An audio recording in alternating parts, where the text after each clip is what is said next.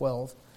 We've been making decent progress, and we're going to continue to, but I'm not going to make a lot of progress tonight, all right? So the next couple, I'm going to slow down just a little bit. I want to dig down on a couple of these things because they're pretty important. And it's real easy to read through your Bible and sort of skim over some of these things and not stop and meditate on what this thing is trying to tell us. And so we're just going to dig down a little bit. I'm going to drill down a little on verses 7 and verse 8. 1 Corinthians 12, verse 7, but the manifestation of the Spirit is given to every man to profit withal. For to one is given by the Spirit the word of wisdom, and to another the word of knowledge, and by the same Spirit. Let's pray. Father, we ask you to give us understanding in these things tonight. I pray, Father, that you'd fill me with your Holy Spirit. I pray that your folks will be glad that they came back tonight. I pray you'd feed their souls. Lord, I realize it's been a busy weekend. Most everybody was out at the house yesterday. We really thank you for giving us a good day, God, and just the good spirit and the good fellowship and great time being together. Thank you for my church family. And I just really appreciate it, Lord. And I appreciate you doing what you're doing. It's you that puts us together. And I thank you for it. Now, I pray you'd help us to be a kind of people that please you. I pray that we'd be able to reach more people and welcome more people in as you send them. I pray we'd be wise to keep the doors locked until the sun's high and we see what we're doing, and that we'd lock it behind those that enter, God, that we'd know for sure that we're following you and that we're being careful and we're watching out for what we're supposed to watch out for, Lord, that you can do a work here, that there'd be no breaches in the wall, that we'd all be active, we'd all be careful, we'd all be on guard. Like they even said this morning, Father, not only were there watchmen appointed on the walls in that city, but there were folks assigned to watch by their own houses. And help us to be doing that. Now, I pray you give us a little something tonight that would strengthen us and draw us closer to you, we ask in the name of Jesus Christ. Amen. I touched on it this morning, but if you'll notice there in verse number 7, it says, the manifestation of the Spirit is given to every man to profit withal. That word manifest means to reveal, to make to appear, to show plainly, or to make public. Manifestation is the act of disclosing what is secret, unseen, or obscure. The exhibition of anything by clear evidence, a display. So the manifestation of the Spirit is something that's showing what's secretly hidden within you. Brian, would you go in my office there and on the wall? I want you to grab my ordination certificate. I meant to grab that before I started. Would you grab that for me? There's a few of them there. Make sure it says it's from Hope Baptist Church, the one that's the ordination. So it's a manifestation, a visible manifestation. You're seeing something that's invisible, that's unseen. Here's the catch. Here's the problem when it comes to the gifts. When it comes to the gifts of the Holy Spirit, everybody likes the being seen part. This is where it gets really dangerous. Just pull it off the wall. It's hanging on the wall there. It's not on the wall there? Well, it wasn't coming off. Did I glue it on? Just rip it off, man. All right. Just don't damage the certificate. I can get a new frame. Thank you, sir. Appreciate that very much. All right. So everybody likes the being seen part, right? And this is why there's so much doctrinal confusion and practical confusion when it comes to the gifts. I firmly believe with all my heart there's men in pulpits throughout America that have no business being in the pulpit. If God didn't call you to preach, then you shouldn't be preaching. If God didn't call you to pastor, you should not be a pastor. Brother Sowell used to say it quite well. He used to say, if you can be happy doing anything else, then just do it. Because if you're really called of God to preach, then nothing else in this life is going to satisfy. There's going to be an itch there you can't scratch. And as you're trying to please God and serve God and follow God, it's just going to be an itch you can't scratch. That's how Brother Lentz described it. Because young guys always would come to him. There was clear evidence, a manifestation of God's Spirit on Brother Lentz was preaching. It was no doubt about it, man. You can't even put it into words. You just have to sit there and feel it. You just have to recognize it. It's just something the whole body of Christ saw. You wouldn't know it if you just looked at him walking down the road. Actually, if you looked at him walking down the road and he was coming towards you, you'd probably just cross the other side of the road. You know what I mean? He's that kind of guy. You wouldn't really mess with him much. If you had a brain in your head, if you knew how to size a guy up, you understand what I'm saying? Is one of those guys that's like, I ain't messing with him unless I'm ready to one, die or kill him. You understand that, right? Certain guys, it's like, if you're ready to die, then go ahead and mess with them.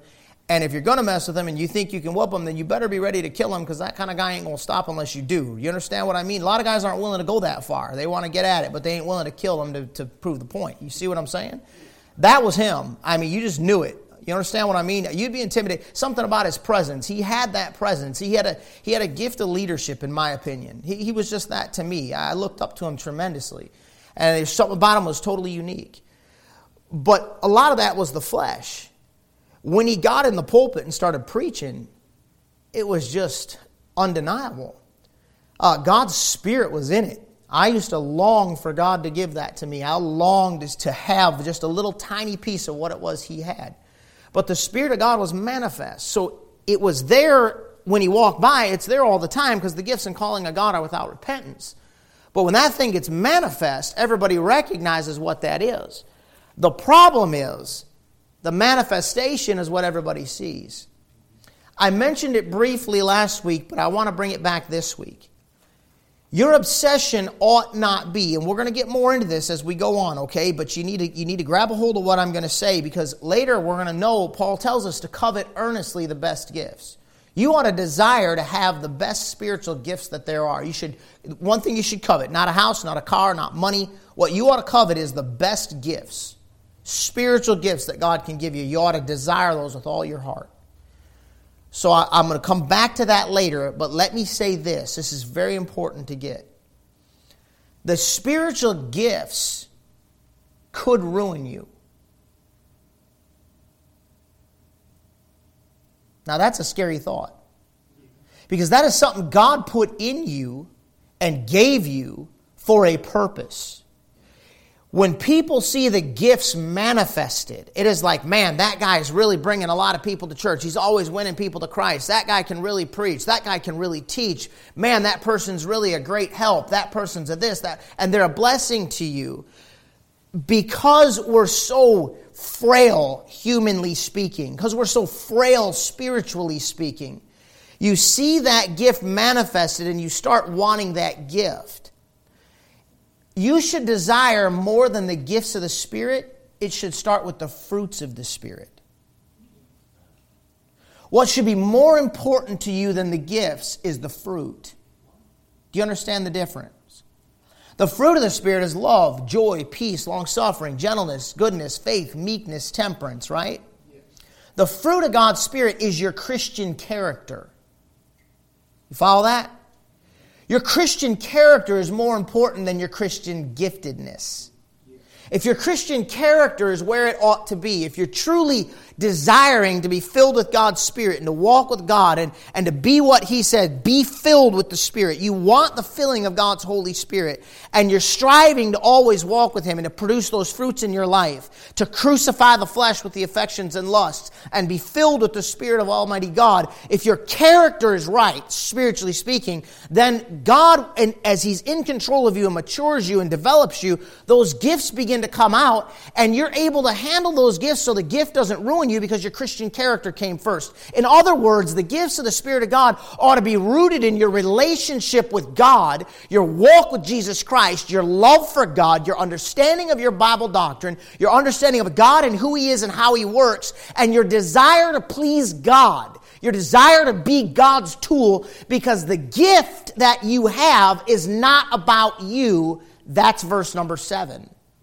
If God gives you a gift, it is with all. It's for everybody else. Keeping your finger here in 1 Corinthians, go over with me to Ephesians chapter 4. We're going to look at it again, and it's important to look at it because it's a great point to be made, and I'm just going to beat this thing home until it gets through some heads. Because I really don't think, in our human nature, I don't think we grab a hold of this stuff. Look at verse 11. He gave some apostles and some prophets and some evangelists and some pastors and teachers. For whatever reason, it seems to be that whole pastor and teacher and evangelist and that upfront ministry is what seems to grab everybody's attention, obviously, because humanly speaking, that's the person up front. Everybody's obsessed with this. And it just isn't right. We're miscommunicating what the call of God is.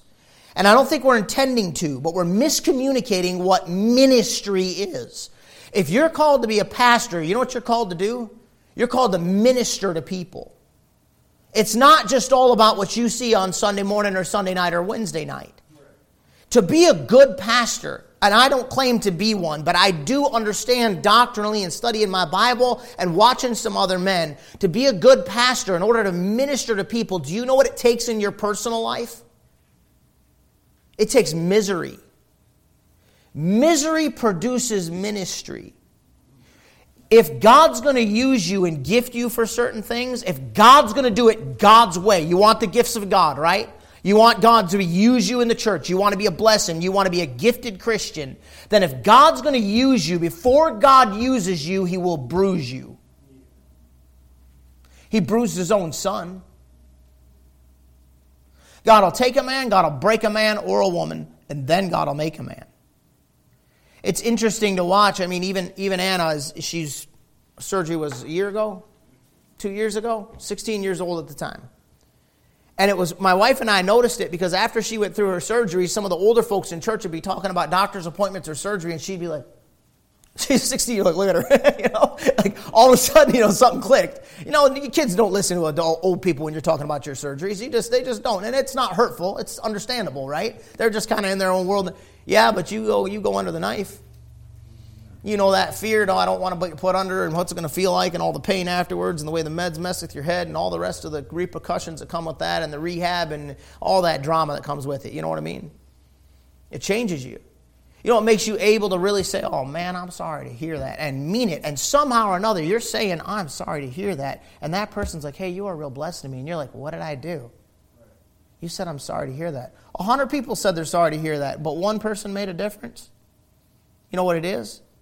It's a spiritual gift. You know what it comes from? It comes from misery. Still want to be called to preach? Still want to be the gifted one at church? Still want to be a deacon? You know what it means to be a deacon? Not pastor talks about me from the pulpit and everybody. You know what it means? It means you take the late night call, you jump and run, you're over there working on stuff when nobody else is there, you're up at the church when nobody else is, all by yourself, quiet, lonely, getting stuff done, making stuff happen. Everybody else is coming and going. The lights turned on when we got here. Isn't that a blessing? That's great, man. The trash gets taken out. The lawn's mowed. The building's clean, everything's organized. Isn't that wonderful? Isn't it great to walk in and just have everything all set and squared away and good to go? Ain't it nice to have a clean building to be in? It's a blessing, ain't it? You know what's going on behind the scenes? There's people organizing that stuff. There's people working to get all that stuff done. Well, you really want the gifts and callings? Well, that's a gift. Not one most people want.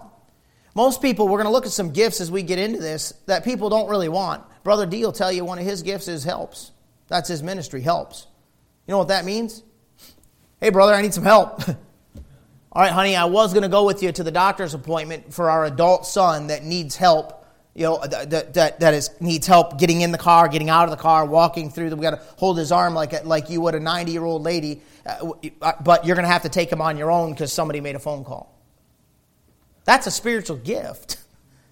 Yeah, nobody wants that gift. You know, everybody wants the glamorous gifts. And that is exactly why in your Pentecostal movements and your holiness movements and your charismatic movements, you'll have a ton of people in that church gifted to speak in tongues because all of a sudden you jump up and the Holy Ghost is on them, and you blabber away and get all the attention on yourself, but nobody's benefited by that thing. Nobody gets helped by that. That's not really truly the way the Spirit of God is working right now, and we're going to get into that, and I'm going to show you that is a false gift. That's not how that gift was designed or what that gift was for.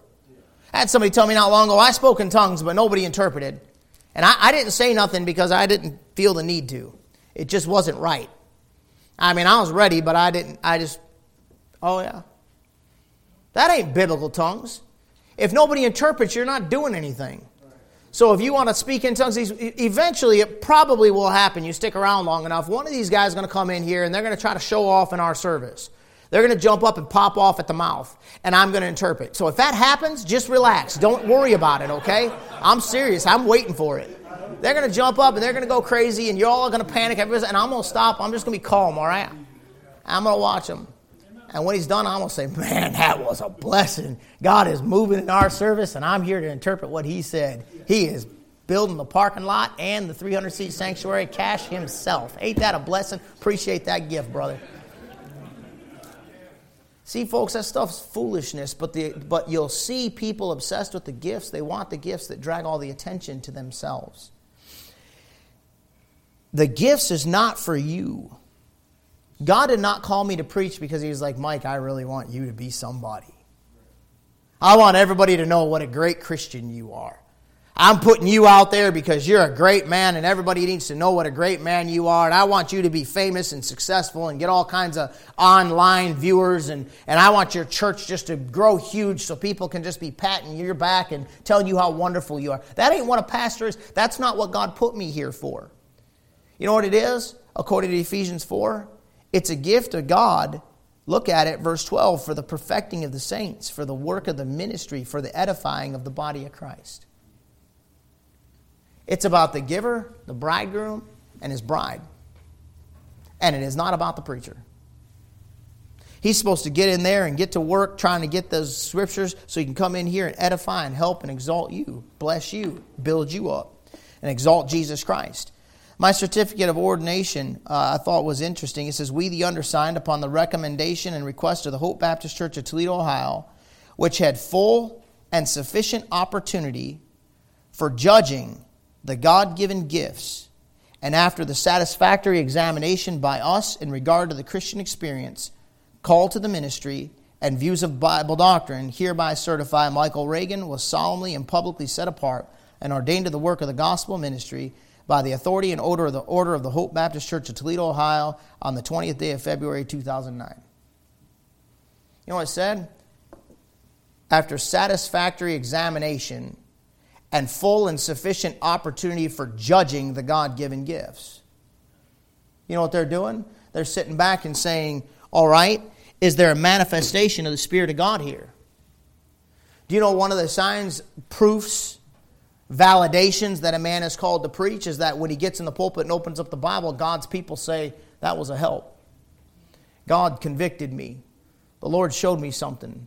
God changed me. That encouraged me. That's the Spirit of God in those people, recognizing that God was using that man to be a blessing to you. You know, nowadays churches are absolutely packed full of people that go to church where they never stop to consider whether or not the guy in the pulpit teaching them actually has a God-given gift and called to be doing what he's doing. They just sit there for 1,000 other reasons in church. I got a position. I got a title. I'm recognized. My kids like it. I got a great Sunday school program. They got a great youth group program. They got a divorce program. They got a singles program. They got a lot of pretty girls. They got a lot of single guys. They got 100 reasons why people go to church, having nothing to do with the preaching of the Word of God or whether or not you're growing in Jesus Christ at all. Go back to 1 Corinthians chapter 12, please.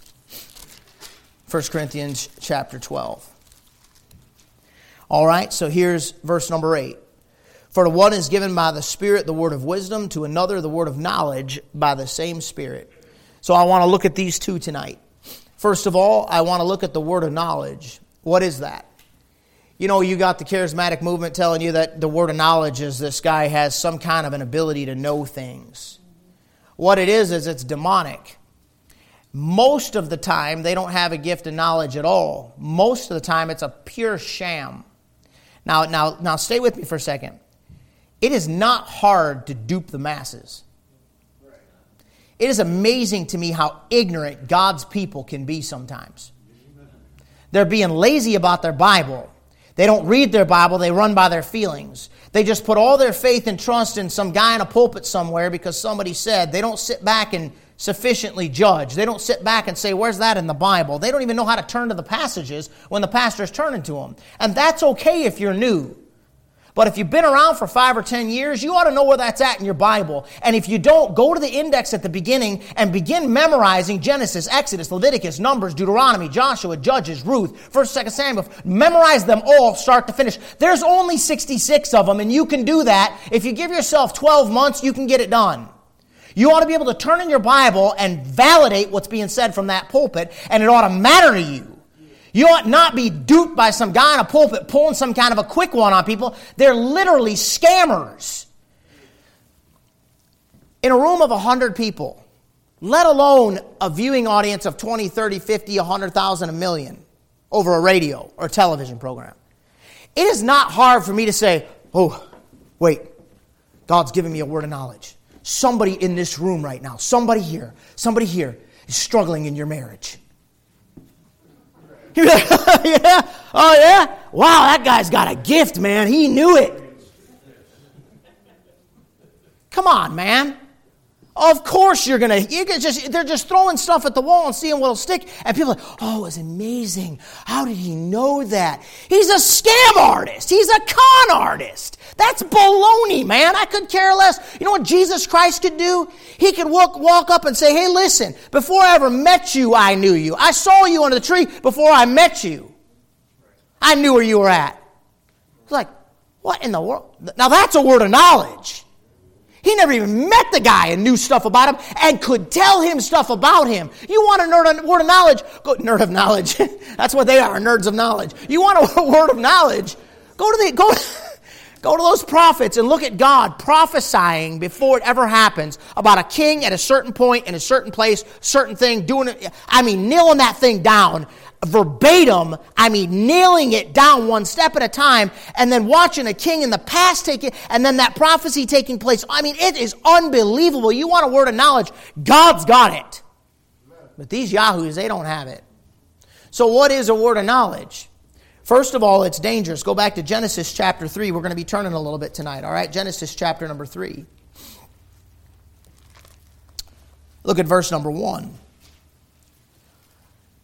Now the serpent was more subtle than any beast of the field which the Lord God had made. And he said unto the woman, yea, hath God said, ye shall not eat of every tree of the garden? And the woman said unto the serpent, we may eat of the fruit of the trees of the garden, but the fruit of the tree which is in the midst of the garden, God hath said, ye shall not eat of it, neither shall ye touch it, lest ye die. And the serpent said unto the woman, ye shall not surely die. For God doth know that in the day ye eat thereof, your eyes shall be opened, and ye shall be as gods, what? You know what the devil has? Knowledge. That's scary. Lucifer has a lot of knowledge. You know, a guy can get in a pulpit with a lot of knowledge. And, oh, man, he's so smart. And he can be talking about God and even trying to show you a verse here and a verse there to prove his point and be Luciferian. Let me show you something else about the devil. Go to Ezekiel chapter 28. Isaiah, Jeremiah, Lamentations, Ezekiel. Ezekiel chapter number 28. Look at verse 3. By the way, I hope we always have people that are still trying to struggle to find the passages. I'm not harping on you. You know, when you're new, it takes a little while. Especially if you're under pressure because the preacher's preaching. You ought to know it. And then it's like, you know what I've done? I want you to know this. I think this is only fair. Give me this for a second. I'm being a pastor right now. I feel bad for people sometimes. I have sat in church, called to preach, finished Bible school, the whole 9 yards, right? And he'll say, turn to a book. And I'm like. And I'm scrolling back. And the more I'm like just having this complete blank in my head, the more I'm panicking. And the more I panic, the more I feel like everybody's staring at me. And the more I feel like everybody's staring at me, the more I'm just completely falling apart, feel like a complete idiot. Turn to my wife like, hey, where's that at? Like, I'm lost right now.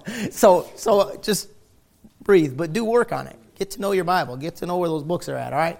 Gave you time to get there. That was fair, right? Ezekiel chapter 28. Look at verse 3. Behold, thou art wiser than Daniel. There is no secret they can hide from thee. Now watch this. With thy wisdom and thine understanding. Now mark this down because I'm going to refer back to it later because I don't want to have to turn back here for the sake of time. So the devil has wisdom and he has understanding, but look at what kind of understanding he has. By thy understanding thou hast gotten thee riches, and hast gotten gold and silver into thy treasures. By thy great wisdom and by thy traffic thou hast increased thy riches, and thine heart is lifted up because of thy riches. Look at verse 7. Behold, therefore, I will bring strangers upon thee, the terrible of the nations, and they shall draw their swords against the beauty of thy wisdom, and they shall defile thy brightness. Lucifer has wisdom, Lucifer has knowledge, and Lucifer has understanding. But there is a certain type of all of those things. The understanding he has is an understanding in money. It's an understanding in things that benefit himself. You know, he said over there in the Gospels, he said the children of this generation are wiser than the children of light, talking how they understand commerce, they understand how, and he's like, you don't get it. You're not using your money right, save people. You're hoarding it up for yourself and not giving it to God. You know, we were talking to somebody over there at the open house yesterday about it. You know, money's alive. It's a weird thing. It's always moving. It's either moving for you or against you, but it's always moving. It's a weird thing, man. You know what's funny about the markets? And I don't claim to be any kind of, so don't even ask me. I'm no kind of financial expert, but I'm pretty sure I'm right on this one. The markets are not very scientific. They're emotional. Yeah. She's pointed it out to me. Like, watch what will happen. A bad news article will come out, and before anything's even had time, the fallout's even had time, the markets go, why? Based on pure emotion, pure panic. Isn't that funny? Something about money's weird, and it's dangerous. The love of it is, and it's moving, and it's fluid, and you can't trust in it. Right. But with understanding, you can get it if you love it. If you will be rich, they that will be rich, if you want it, you can get it. If you got understanding, that's understanding that benefits you. That's demonic understanding. So the devil has wisdom, the devil has knowledge, and the devil has a type of understanding. Now that's scary. Now go with me, if you would, please, to 1 Corinthians chapter 2. We want to look at what a word of knowledge is according to the Bible, all right? Not according to some kind of an emotional movement, some kind of thing that you were told or thing that you were taught. Let's let the Bible define what a word of knowledge is. First of all, you're going to see in 1 Corinthians chapter 2, verses 10 through 16, you're going to notice that this gift is something God gives because you have. He'll give it to you when you have no natural appetite for it. Does that make sense? So when you know you have a spiritual word of knowledge, it is where you're understanding something that you naturally don't get. Does that make sense? You naturally wouldn't grasp this thing. You naturally aren't this person. But spiritually, you're understanding something that is not really you. Amen? Sure. Hey, by the way, I'm real glad God has the ability to make me something I'm really not. Amen. I don't like this holding 20 years in the past against somebody. We were talking about that yesterday at the open house, too. I don't want people to... I'm 44 years old. I don't want to be, I know who you were. I remember you. People I run into 18 in years. I remember you when you were a kid. Yeah, you don't know me now. Yeah, you're a little touchy about that. Yeah, I am. Why? Because some things I don't want to be. 20 years ago don't mean nothing to me today. Amen? The Lord can give you an appetite for something you never had an appetite for. He can give you an ability to grasp things you in and of yourself, in and of your natural man can't grasp, and that's a spiritual gift. Look at 1 Corinthians 2, verse 10. But God hath revealed them unto us by His Spirit. See that? For the Spirit searcheth all things, yea, the deep things of God. For what man knoweth the things of man, save the spirit of man which is in him? See, that's what you naturally understand. And in your personality, in your IQ, in whatever you have a propensity for, you'll have a natural inclination towards certain things. Some people are just gifted in human areas. I think Todd's very gifted in mechanics. I mean, he's naturally that way. I know what Dan does for a living, but I think even deeper than what Dan does for a living, why Dan's good at what he does is because of who Dan is. I think naturally, instinctively, when I see Dan, I see somebody that's like, he can't walk by the birdie with the broken wing. He's got to run over there and help. He'll stay calm in the heat of the moment. Everybody else is panicking. He'll get in there. He'll see the problem. He'll address it. He'll fix it. He wants to help. That's kind of who he is. And his natural man, because of who he is, he wound up in this line of work. Todd's natural man, he's very mechanical. He's genius when it comes to fixing stuff. I think Jerry's the same way, just genius when it comes to figuring problems out and knowing what's wrong and fixing the thing. He's got a natural inclination towards that, right? So your natural man will understand certain things. But when it comes to the things of God, your natural man ain't so inclined to grab a hold of all this Bible's teaching. Your natural man's going to struggle paying attention until we get done tonight in the next 20 minutes or so. But the spiritual man might say, yeah, that was good. I need to think about that. I never saw that. Never thought of it that way. So God's the one giving you that gift. It says in verse 12, now we have received not the spirit of, verse 11, even so the things of God knoweth no man but the Spirit of God. See that? Now we have received not the spirit of the world but the Spirit which is of God, that we might know the things that are freely given to us of God, which things also we speak. It's a word of knowledge. Not in the words which man's wisdom teacheth, but which the Holy Ghost teacheth, comparing spiritual things with spiritual. But the natural man receiveth not the things of the Spirit of God, for they are foolishness unto him. Neither can he know them, because they are spiritually discerned. But he that is spiritual judgeth all things. See that? What's he do? All things. He's judging all things. It's knowledge. It's information. He's judging all things. Yet he himself is judged of no man. For who hath known the mind of the Lord, that we may instruct him? What's an instructor do? He gives you knowledge, right? Your instructors in school stand there and they'll get on the board. What are they doing? They're giving you knowledge. He's saying, are you giving God knowledge? No. But we have the mind of Christ. It's a spiritual gift that enables you to get knowledge from God, to understand the true, deep things of God. Look with me, if you would, at 2 Chronicles chapter 1. Go back to 2 Chronicles chapter number 1. 1, 2 Samuel, 1, 2 Kings, 1 and 2 Chronicles.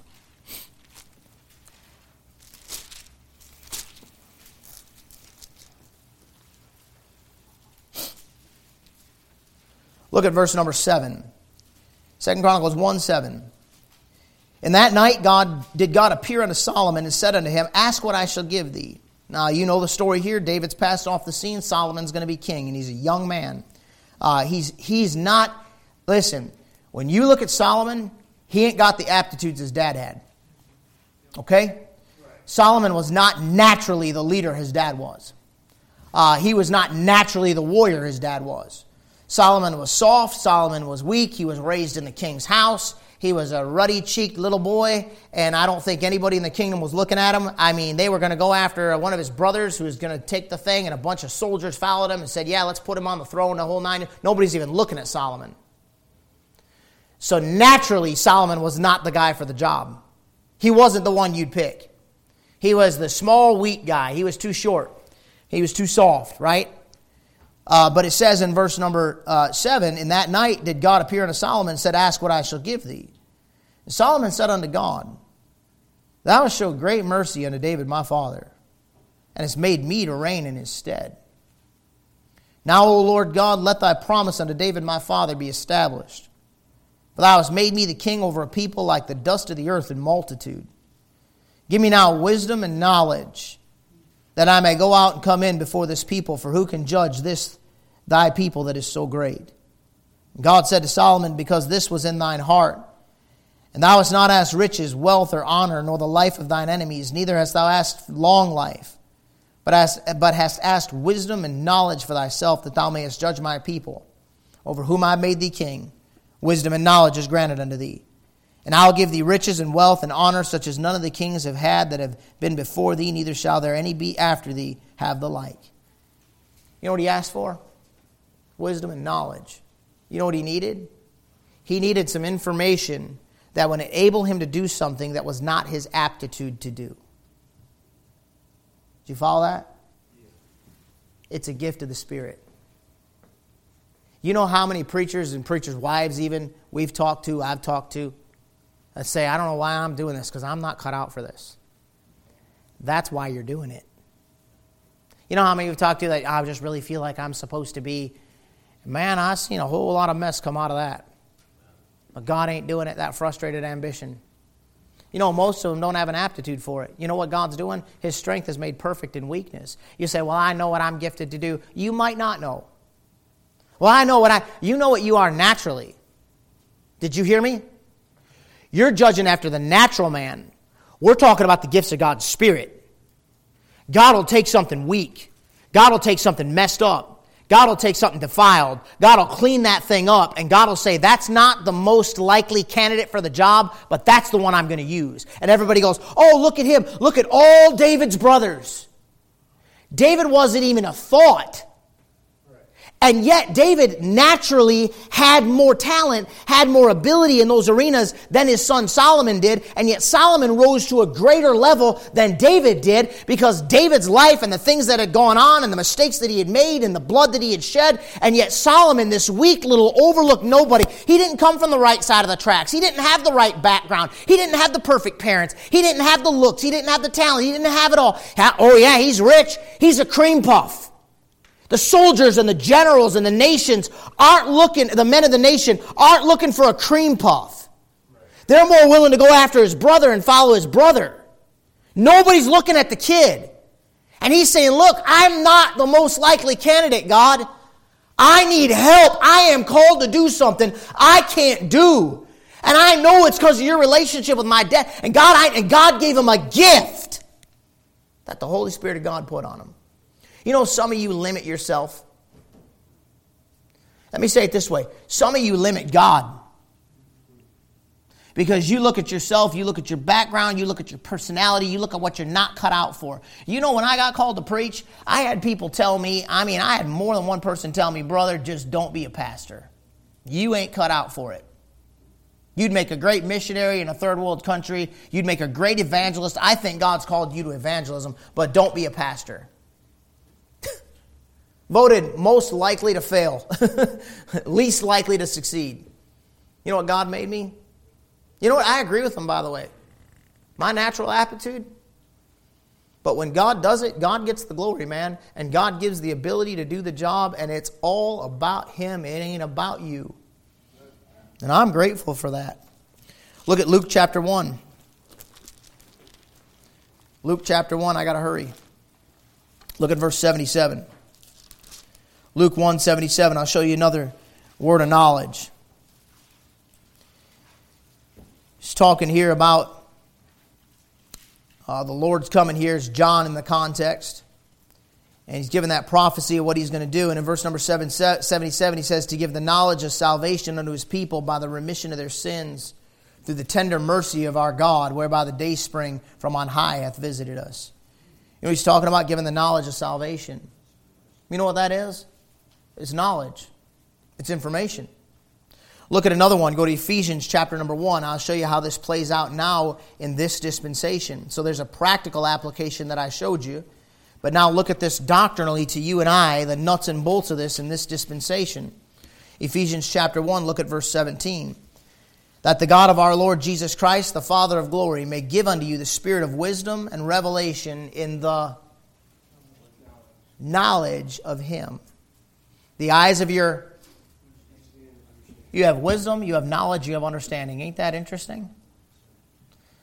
The eyes of your understanding being enlightened, that ye may know what is the hope of your calling, and what the riches of the glory of His inheritance in the saints, and what is the exceeding greatness of His power to usward who believe, according to the working of His mighty power. You know what the word of knowledge is? It's an understanding of God and of who He is, and how glorious He is, and how good He is. That's what the word of knowledge is. I got a word of knowledge. Okay, show me. Open it up. Where's it at? Let me see. Hey, look at that. See how good God is? It's right there. That's a spiritual gift.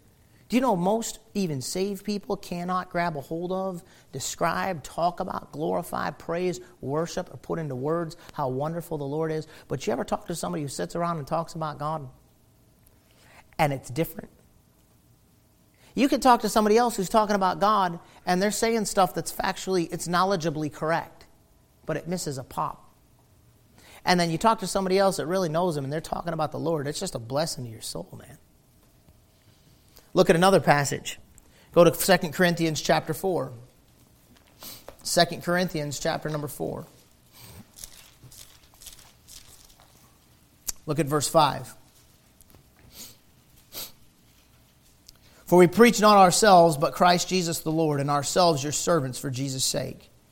For God, who commanded the light to shine out of darkness, hath shined in our hearts to give the light of the knowledge, see it, of the glory of God in the face of Jesus Christ. But we have this treasure. What treasure? Where's the treasure? It's in earthen vessels. What's that? That's the Spirit of God.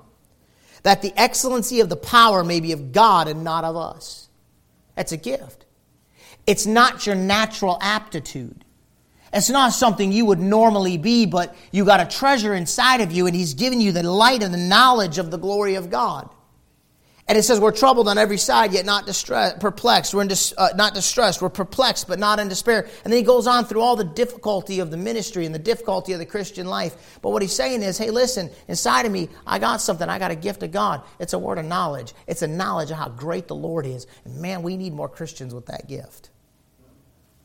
To truly understand the greatness of God and to be able to open that thing up and get it from your Bible and wrap your mind around it and be able to help somebody else. But let me show you the next one. It's the word of wisdom, right? We'll be quick. The word of wisdom. What is wisdom? The way I like to describe it in my studies when we went through Proverbs, this is what clicked for me. How to take the facts that you have, the knowledge, right? We were talking about knowledge. How to take the facts that you have and bring forth the best possible outcome from those facts. What is wisdom? Right? We all need wisdom, folks. You need wisdom in raising your kids.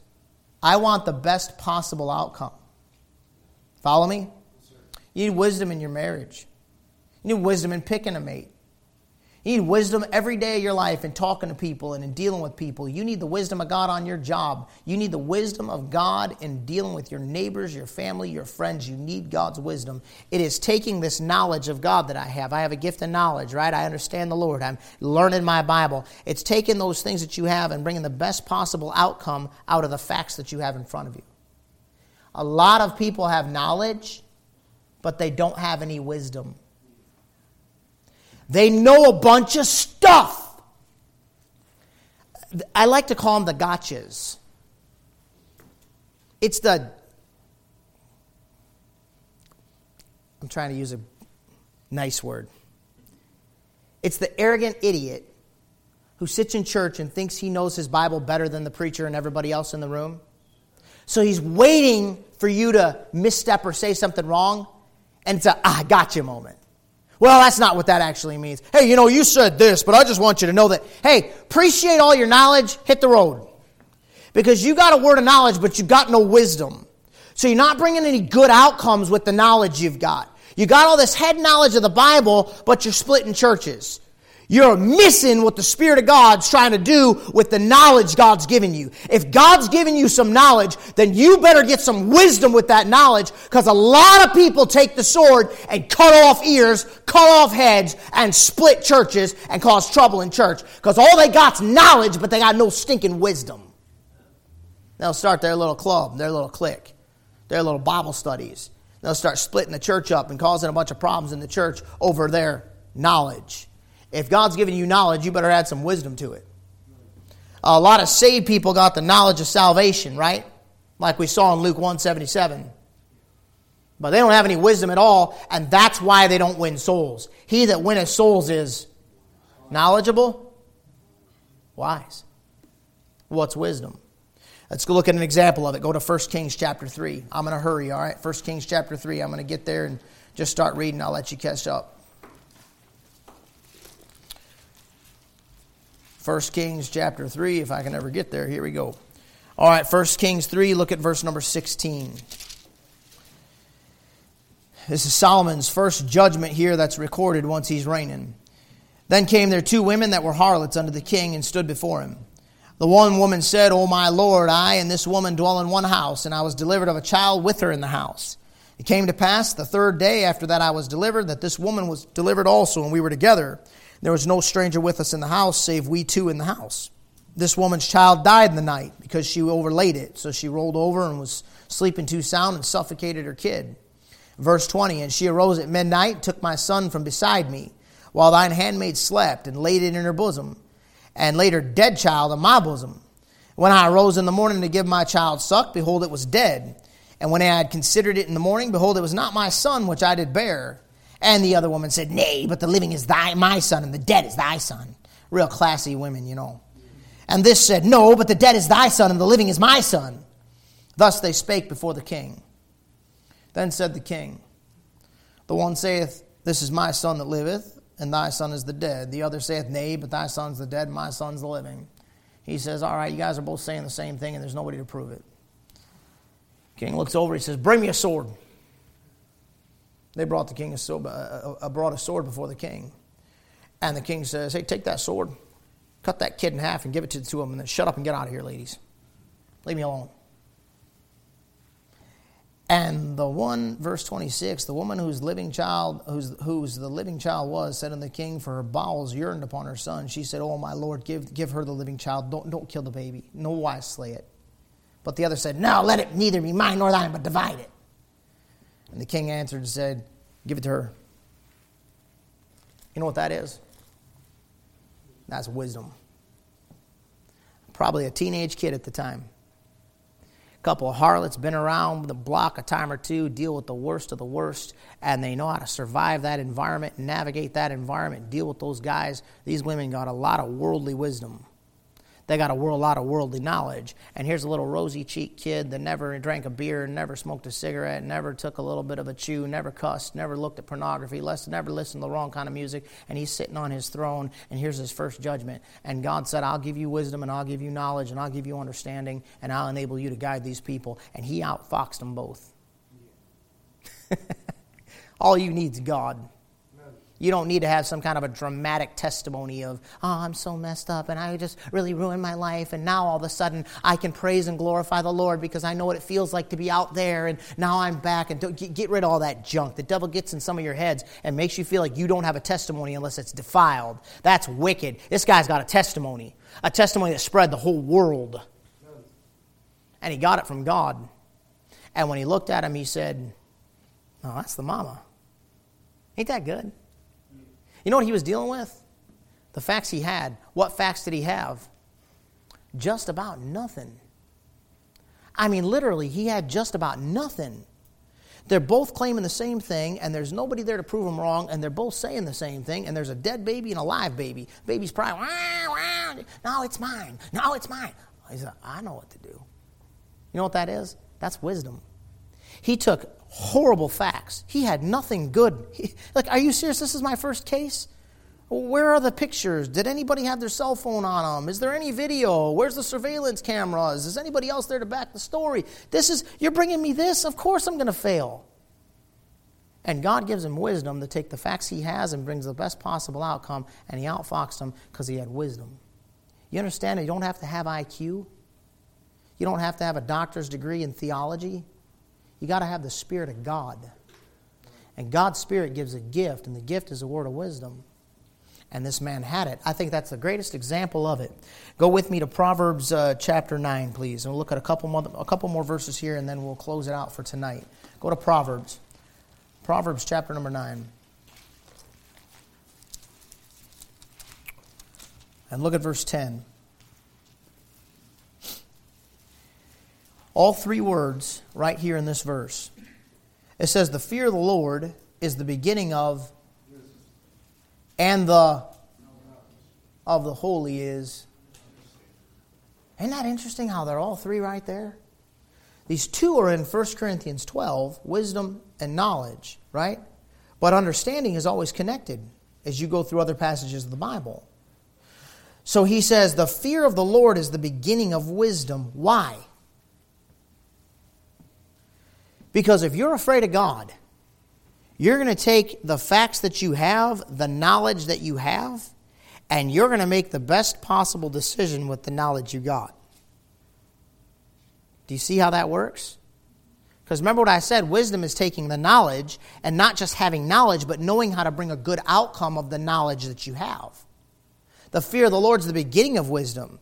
Because when you fear God, you go, that's wrong. God said that's wrong. And since I fear God, now I have this set of facts. I have this set of understanding. I have this knowledge around me. And since I fear God, I'm going to bring the right outcome with what I have. I'm not going to do that because God doesn't like that. God judges that. And I'm going to do that because God blesses that. God likes that. I'll do that. I want God's blessing. That's wisdom. That's taking the facts you have and bringing a good outcome. The fear of the Lord is the beginning of wisdom. If I'm afraid of God, if I take the pulpit ministry very seriously, like Almighty God is one day going to have me stand before Him and He's going to look me in the eyes with the eyes as a flame of fire. He's going to look right down at me and He's going to say, Mike, what did you preach? If I'm afraid of that, then I'm going to be very careful how I handle His words in His pulpit to His people. I'm going to take the knowledge I have and try to bring the best possible outcome I can with the knowledge I've got. And that requires God. I can't do it. I don't even have an aptitude for it. I'm a bull in a china shop. I'll bull through the thing and just trash everybody and wreck everything, and it is what it is. I won't be one bit sensitive to human emotions, human feelings, people's backgrounds, where they're coming from, how I'm coming across, whether or not I'm ministering and helping anybody, ever. I mean, just 100% bull in a china shop. Knowledge with no wisdom. Well, that's dangerous stuff. The fear of the Lord is the beginning of wisdom, and the knowledge of the holy is understanding. I'll come back to that in just a minute. Keep your finger here in Proverbs 9. Go to Proverbs 29. Proverbs 29. Let me show you something, how this works, how this plays out in a practical nuts and bolts sense, all right? Proverbs 29, look at verse 15.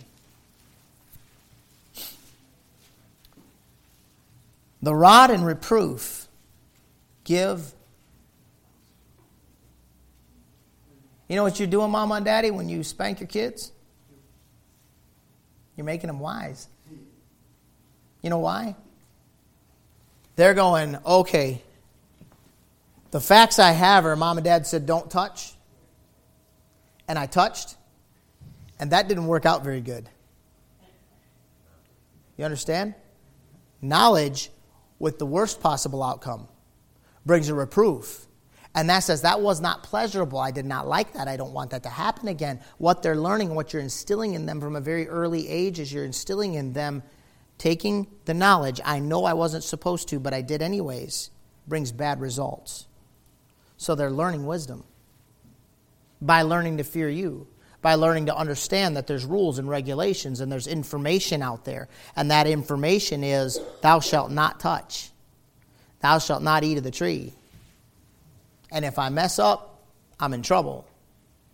It brings wisdom. Young people don't realize, some of you don't realize you have more wisdom than you know you have. I'll stop and say, hey, I want to talk to you. And you're like, oh, no, I'm in trouble. No, I was actually going to say something good. Why? Because you don't realize you have more knowledge. You know why you have more wisdom than you realize you have? Because you know the fear of God. And you realize God judges, and you realize God's watching, and you're trying to do the right things. You're taking the information you have, and you're trying to bring the best possible outcome in the eyes of God. And that is wisdom. And as you grow in that and learn that, you'll benefit from it throughout your life. Go back to Proverbs chapter 4. I got to cut this short. Go back to Proverbs chapter 4.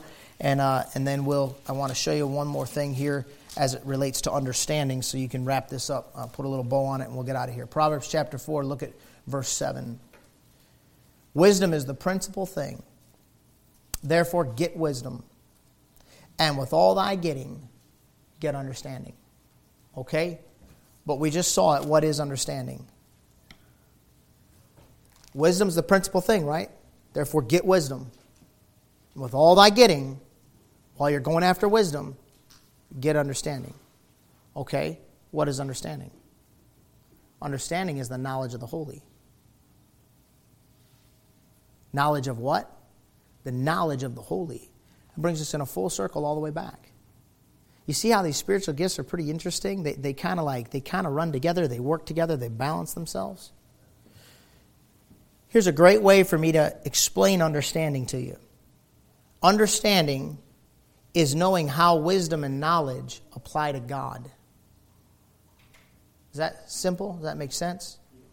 Understanding is knowing how wisdom and knowledge apply to God. Because I told you already that Lucifer had wisdom and Lucifer had knowledge, right?